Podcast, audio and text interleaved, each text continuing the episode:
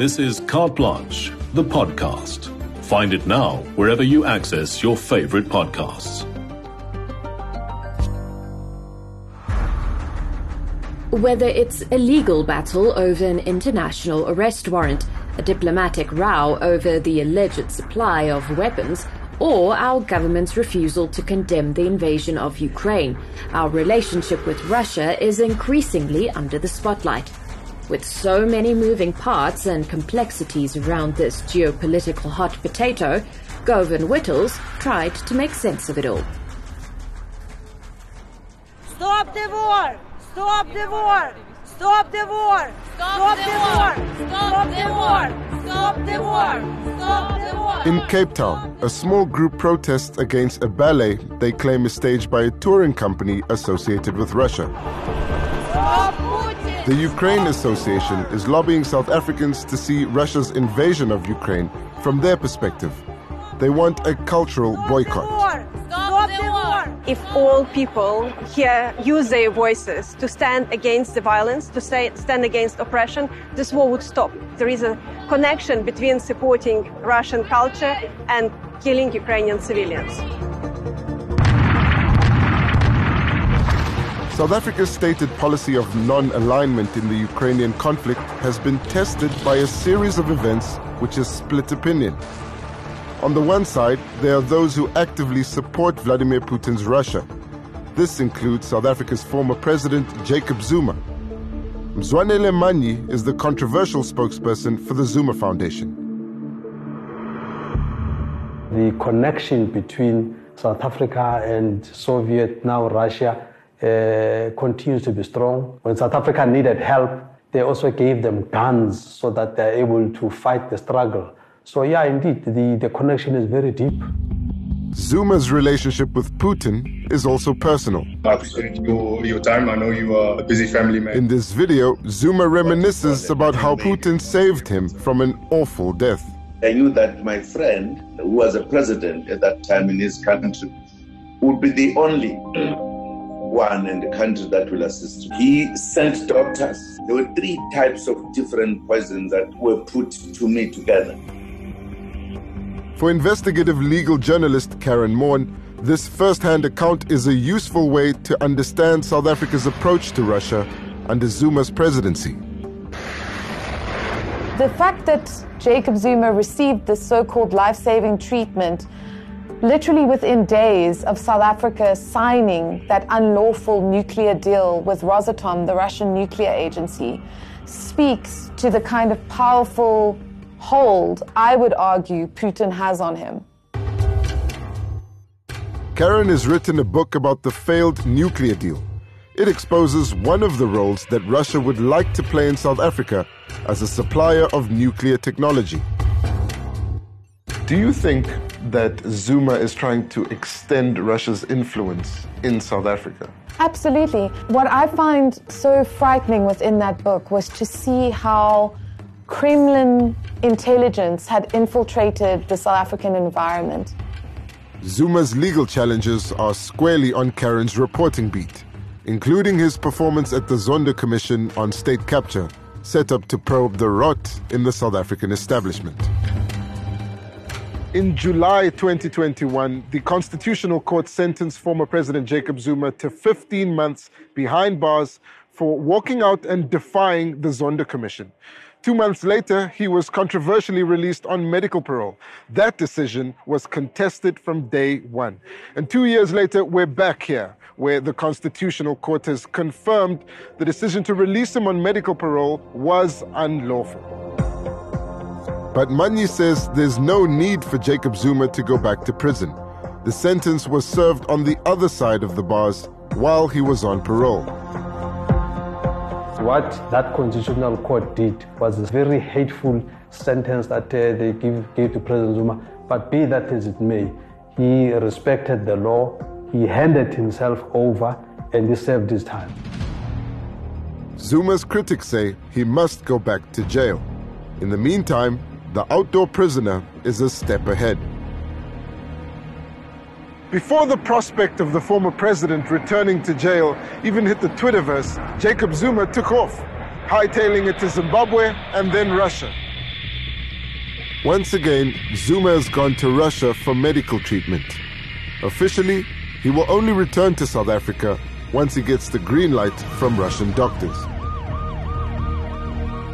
What is wrong with former President Jacob Zuma, medically speaking? I'm not a doctor. I wouldn't be able to do that. Even if I did know, it would not be my business to go around sharing his medical issues with the world. Why does Mr. Zuma need to go for medical treatment in Russia? Uh, we don't trust that uh, uh, when President Zuma is in these facilities that uh, he will be safe. President Zuma has got too many enemies. So you're saying that if former President Zuma was treated in a South African hospital, the people in the medical fraternity might try to kill him? Yeah, you can't rule that out, yes. In conversations with other sources, we learned that Zuma might also seek a meeting with Putin. Yeah, so what's, what's, what's wrong with that? So President Zuma and uh, President Putin go back a long way. The men have got a very long standing relationship. Speaking from Russia, a pro Kremlin analyst, Dr. Leonid Savin, was able to fill us in further about the South Africa Russia axis. Vladimir Putin comes from Soviet elite. And during Soviet time, uh, Soviet Union assisted uh, much to African countries. Uh, there was idea of internationalism, idea of solidarity, and uh, Russia provided a lot of different types of food, money, etc. And uh, now Russia back to this kind of agenda to support uh, African countries. Soviet Union supported struggle against Western powers who have some colonies in Africa. To be fair, Dr. Savin, Russia is accused of the very same thing of propping up corrupt regimes on the African continent. In what way is Russia not a colonial power? Uh, Russia cannot be a, a neo-colonial power uh, for African countries. Uh, our strategic culture is uh, different. In the meantime, Putin is facing a warrant of arrest by the International Criminal Court issued for Russia's abduction of Ukrainian children. The International Criminal Court has issued warrants of arrest for Vladimir Putin. This means that all signatories to the ICC would have to arrest Putin should he visit their countries. Leaders of founding BRICS member countries, Brazil, Russia, India, and China, were slated to attend the August BRICS summit in Gauteng in person putting the South African government in a difficult position given its stated reluctance to pounce on Putin. In the last two weeks preceding this, the DA launching an application to have South Africa's obligations under the ICC recognized, i.e., that it would be forced to arrest Vladimir Putin if and when he arrived for the BRICS conference in August. Before the application even got to open court, the papers were released publicly. Among them was President Ramaphosa's affidavit, in which he made a startling argument. It's an explosive claim that an attempt to arrest Vladimir Putin in South Africa would be a declaration of war against Russia. This argument suggests that South Africa is motivated by fear and not principle.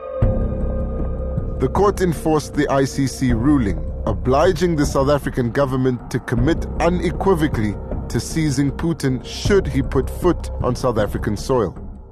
Meanwhile, in May this year, the US ambassador accused South Africa of selling weapons illegally to Russia, loading them secretly onto the sanctioned vessel, the Lady R. There is now a chance that we may lose a preferential trade deal with America called AGOA, doing heavy damage to the South African economy. What would happen if you were to arrest Putin? Do you want AGOA or do you want peace? What is it that we want? One peace. At the pre BRICS conference in Gauteng, the mood was upbeat in anticipation of a summit which some think may disrupt the world's existing power balances, according to the General Secretary of the SACP, Solly Mapaila. BRICS is an important platform in that uh, it, uh, it, it creates possibility to, towards a multipolar world system. It may actually even become more important in the long run uh, than the United Nations. As political parties met to prepare for the summit, President Ramaphosa announced that Putin isn't coming. There's a sense of relief that Ramaphosa was able to negotiate this compromise to allow BRICS to take place in August without incident. In fact, ANC spokesperson Mahlengi Bhengu Motsiri sees it as a victory. I think it is a victory for statesmanship. But I don't think it is just about our president. I think it is about our continent, and I think it is about the global south.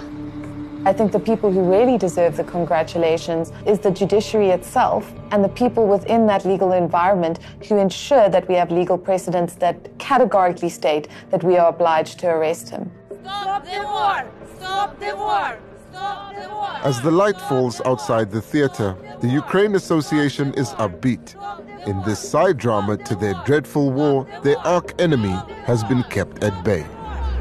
Don't support Russian art! Russia is killing Ukrainians!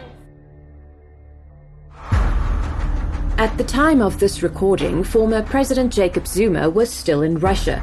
Days later, he made his return to South Africa to appear in court in his ongoing battle with journalist Karen Maughan and state advocate Billy Downer. You can also find the full interview with Mzwanele Manyi now on the Carte Blanche website. That's another episode of Carte Blanche, the podcast, done and dusted. Remember to follow and subscribe to our show on Spotify and all other major podcasting platforms. Have something to say? Join the conversation using hashtag Carte Blanche on Twitter, Facebook, Instagram, and TikTok.